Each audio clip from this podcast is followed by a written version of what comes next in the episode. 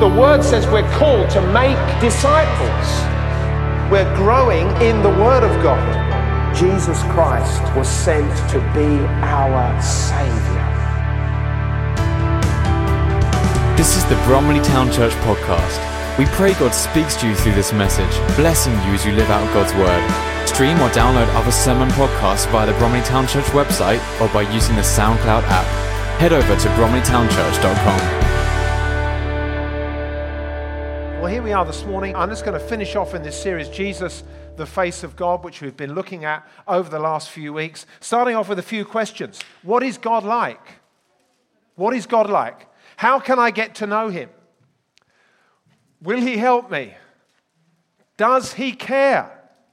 Now, these aren't stupid questions, these are real questions that real people ask because they have relevance and they're things that we want to know about. But they're questions that we can give quick answers to. For instance, what is God like? Well, God is good, God is love.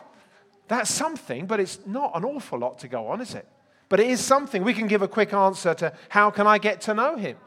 Well, you can call on Him, you can seek Him because He has said, Call to me and I will answer you. Seek me and you will find me. So we can do that. Will He help me? Yes. God will help you. God says this anyone who comes to me, I will not cast aside. He wants you to come to Him. Does He care? Yes, God does care. He's full of compassion, He's full of love. So you see, we can give quick answers to these questions. But you know what? Just a quick answer, uh, okay, but it's not quite enough. How can I find out more? And you know, that's the object of what we've been trying to talk about. We've been trying to talk about, well, Jesus, the face of God. But the point of this is that when we look at Jesus, we are looking at God. So you want to find out what God is like, we need to look at Jesus. What he does, what he says, how he behaves, his attitudes. We're looking at Jesus to find out what God is like. And when we do so, we find some answers. What is God like? We're looking at Jesus, and Jesus is doing these things. Jesus is God. First of all, sorry, I should have said that. Jesus is God. God, Jesus himself on earth, he said this, John 14, verse 9. Anyone who has seen me has seen the Father. Anyone who has seen me has seen the Father. And he said in John 10, 30, I and the Father are one. There's no mistaking about what Jesus was teaching. He was saying, God is and me, we're one and the same. So you look at me, you see me, you see God. So when we're looking at Jesus and we're asking the question, what is God like? Then we look at Jesus and we see that he's compassionate. We see that Jesus is not judgmental.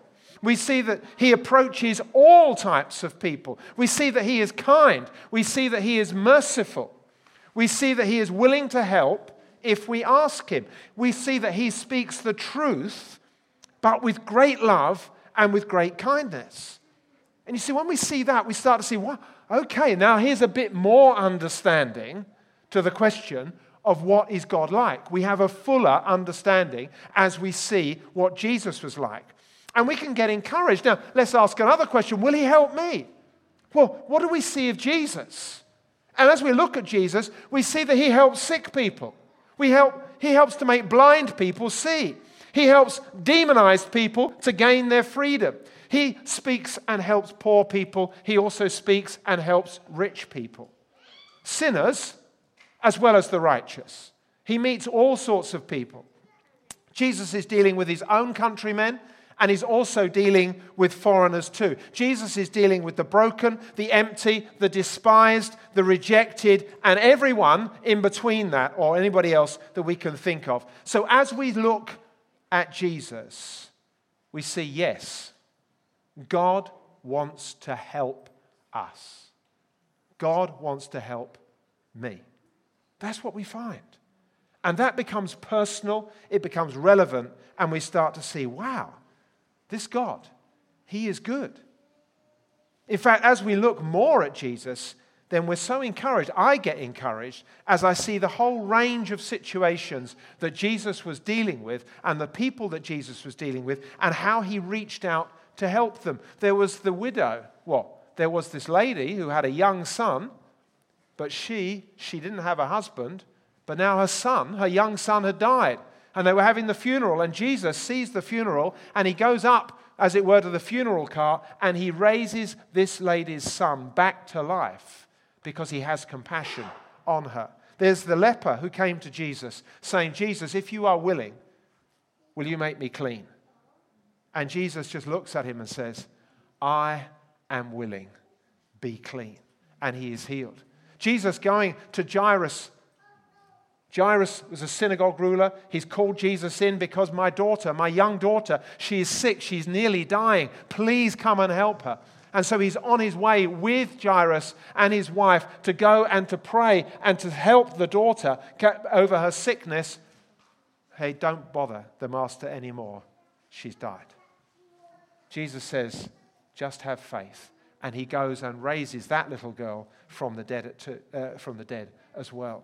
There's the time when there's 5,000 people, at least 5,000 people, who are sitting on the mountainside and they've been listening to Jesus and his teaching. And Jesus realizes they're hungry. They've had nothing to eat. And here we are in the back of nowhere. They've got nowhere to go to a cafe and have something to eat. They've got nothing. Hey, what can we do?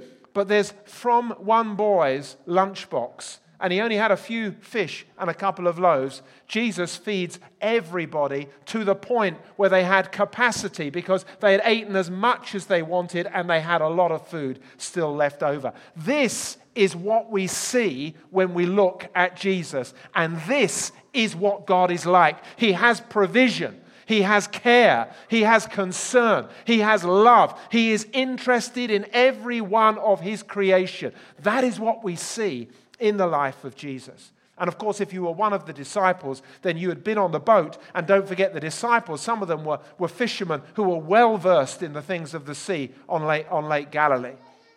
And as they're on there, the storm rides up to such a, such a storm that the fishermen are afraid.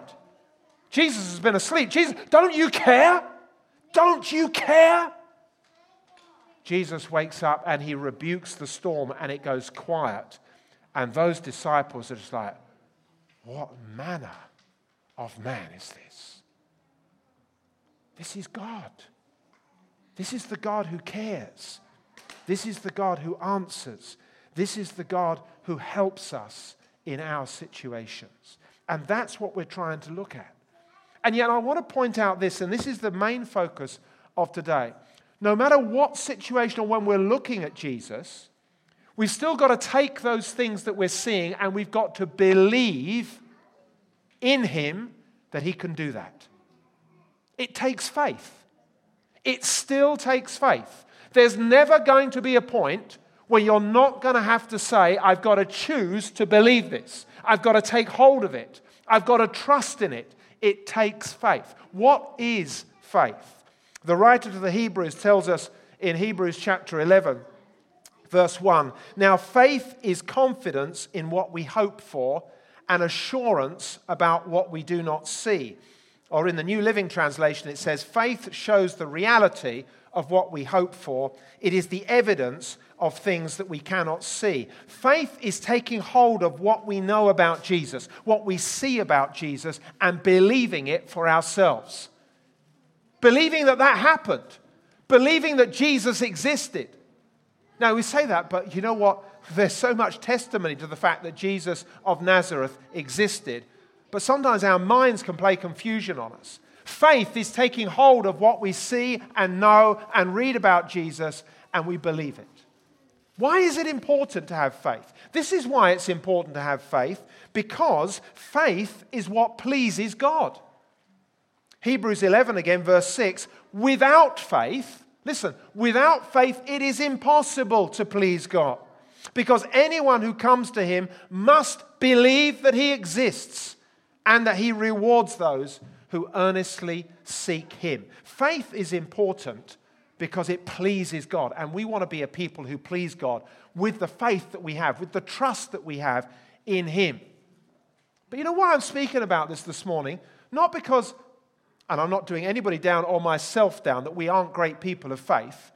But faith is contended for continually. It's not like, oh, I've reached a place of faith, that's it. it. is you are continually working in your faith. Anybody who's married here will understand what I mean by marriage is the working out of relationship. It's not like when we, you know, when you go to the altar and you get married for the first, that's it. It's magic. It's wonderful. It's, it's just sublime. There's never a problem ever from that point. Obviously, I'm not the only one. Please, please help me out here. No, we know that a relationship is a living thing, a vibrant thing. That's what makes it so wonderful. But of course, we have ups and downs. You know what? Faith is a living thing. We have a living faith, something that needs to be looked after, cared for, tended to, encouraged, strengthened.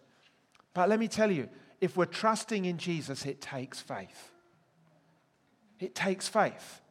Why? Because I'm talking about a God who cannot be seen. Yes, there's evidence for him everywhere, but I can't see him. But you know what? I can know him. I can know the reality of him.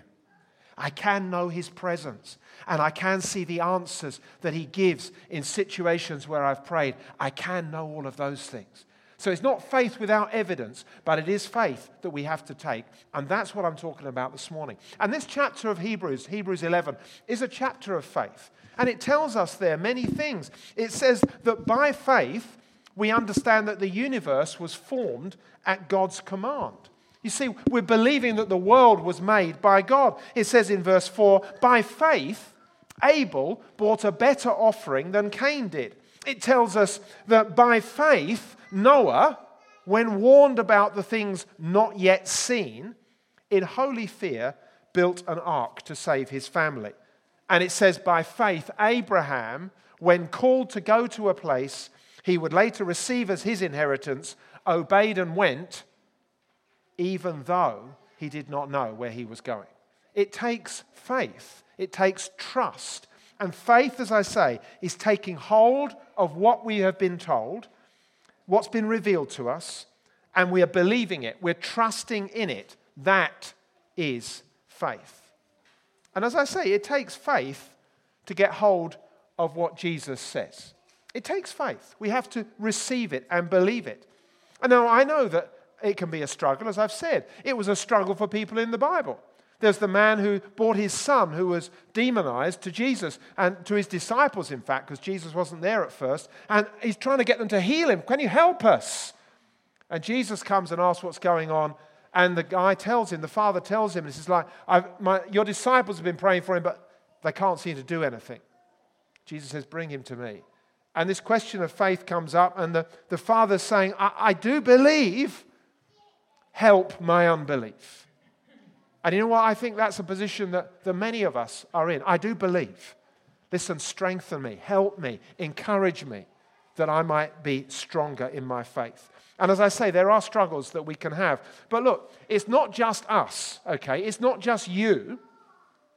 When we look at the scriptures, we see that people were wrestling in trying to understand who Jesus was in trying to deal with him. In different situations, this has happened. And if you think, well, that was those people who were with Jesus in the flesh and they had struggles, okay, we can have struggles too. Now, I don't say that as in, like, okay, it doesn't matter, but it gives me encouragement to think our faith is contested for. There are struggles in faith, but we press through with these things. Let's have a look at three examples of people in the scriptures struggling, as it were, with their faith in Jesus. First of all, the people of Nazareth. And I'm picking up a story in Mark chapter 6. I'm going to read the first few verses in a moment. But we're just coming out of Mark chapter 5. And Mark chapter 5 finishes with this story of Jesus raising Jairus' daughter from the dead. So we've come into that. And this has happened a short way away from where Jesus is living, or a distance away from where Jesus is living. And so we pick up the story in Mark 6. Jesus left there and went to his hometown, accompanied by his disciples. When the Sabbath came, he began to teach in the synagogue, and many who heard him were amazed. Where did this man get these things? They asked. What's this wisdom that has been given to him? What are these remarkable miracles he is performing? They've seen these things. They, they're in awe of this guy. Jesus, who is this chap? But then suddenly, isn't this the carpenter? Isn't this Mary's son and the brother of James, Joseph, Judas, and Simon? Aren't his sisters here with us? And it says they took offense at him. And Mark goes on to comment a little bit later on, Mark 6, 5, and 6. Jesus could not do any miracles there except lay his hands on a few sick people and heal them. He was amazed at their lack of faith. You see, what had happened there is people are watching Jesus, they're looking at Jesus, they're seeing what Jesus does, and they're saying, This is amazing. But then you know what happens? Suddenly our minds kick in. Hang on a second, but we know this guy, we know where he lives, I know his brothers and sisters. What's all this about? And suddenly our minds can kick in and completely can confuse us. You know, that was happening then. That happens still today. That happens with us because it's about faith. And our minds sometimes operate against faith. No, I don't want to believe that. I only want to hold on to the things that I can hold on to. Our minds can trip us up. And as we see for the people of Nazareth, their minds were a problem. Hey, we know where he comes from. What is it they couldn't get to grips with it? Natural thinking took over them. Secondly, John the Baptist. John the Baptist a guy who came before Jesus, who prepared the way for Jesus, who in effect established a revival in the Jerusalem area, uh, in, in, Israel, and caused many people to actually say, I need to live properly. I want to live like the way that God wants me to live. So there was a real stirring about the teaching of John the Baptist. But eventually he gets put in jail. So he's seen all of these wonderful things people coming to God, renewing their lives, being baptized, but now he is in prison. And he's been there for some time. And after a while, he sends two of his own disciples to go and see Jesus. And they go and see him, and they're bringing this particular question from John Are you the one who is to come, or should we expect someone else? What? This is John. This is the guy who baptized Jesus and saw the dove come down, and he knew that that was the sign that God had told him about. When you see this happen, this is the one. This is the man. He'd seen that. He'd been walking with that knowledge and that understanding, and he'd been proclaiming, This is the Lamb of God. Behold the Lamb of God. And yet here he is saying, Please go and find out. Ask Jesus this question Are you the one? Are you the one? Look, every one of us can come under attack in our faith and we can get confused. That can happen. But what did Jesus do? So, John's disciples are with Jesus. They've just asked him this question. So, Jesus, it says, and I'm going to read to you from Luke 7, this story. At that very time, Jesus cured many who had diseases, sicknesses, and evil spirits, and gave sight to many who were blind. So he replied to the messengers Go back and report to John what you have seen and heard. The blind receive sight, the lame walk, those who have leprosy are cleansed, the deaf hear, and the dead are raised, and the good news is proclaimed to the poor. Blessed is anyone who does not stumble account, on account of me. The message going back to John is John, be confident. What you have seen, or even what your disciples have seen just now, take hold of, trust in it, believe in it, receive faith from it, and just stand firm. And that's what we've got to do. When we're looking at Jesus, that's exactly what we've got to do. Take hold of Jesus because he is God. And we can receive encouragement from it. But it wasn't only the people in Nazareth or John the Baptist. We see the situation amongst his own disciples. Amongst his own disciples, there was confusion too particularly Philip, or not say particularly Philip, because there's also Peter. I can speak about a number of the disciples, but the example I'm going to use is that of Philip. Philip was one of the early disciples. Yes, Peter was selected and Andrew, but Philip was one of the early disciples. Uh, John 1, verses 44 and 45 say it says, Philip, like Andrew and Peter, was from the town of Bethsaida Philip found Nathanael and told him, We have found the one Moses wrote about in the law, the one about whom the prophets also wrote, Jesus of Nazareth, the son of Joseph. Now, in saying that, Uh, Moses talked about, after me is going to come a prophet and you need to listen to him. The whole of the Jewish understanding was we're waiting for the prophet that Moses has sent. He is the one. So when Philip is saying, We have found that one, in effect, what he's saying is, We found the one who is to come. This is Jesus. This is the starting point, and this is when Philip becomes a disciple. So it's not like, Oh, I'm waiting to find out who you are. He said right at the beginning, I know who you are. You are the one that was expected to come. You are the one we've been waiting for. So that's the, the situation that we come into. But then now we're going to John 14, where Jesus is talking with his disciples about the fact of whether they know him and whether they know the Father and all this sort of stuff. The stuff that we've been talking about. John 14, verses 8 to 11. Philip says, Lord, show us the Father, and that will be enough. And Jesus answered, Don't you know me, Philip? Even after I have been among you for such a long time, anyone who has seen me has seen the Father. How can you say to us, Show us the Father? Don't you believe that I am in the Father and the Father is in me? The words I say to you, I do not speak on my own authority. Rather, it is the Father living in me who is doing his work. Believe me when I say that I am in the Father and the Father is in me, or at least believe on the evidence of the works themselves you can almost feel, I, I, don't believe it was a frustration, but you can feel something in Jesus. It's saying, like, Philip, for goodness sake, how long have you been with me? You've been walking around, you've seen all the miracles. You've seen the dead raised. You've seen the blind have their eyes open. You've seen lepers being healed. You've seen demons being cast out. You've seen people being transformed. What is it you're looking for? There's a sense in which Jesus is saying that. I think, in these words. But he's saying, Philip, after all this time, don't you realize that I am God?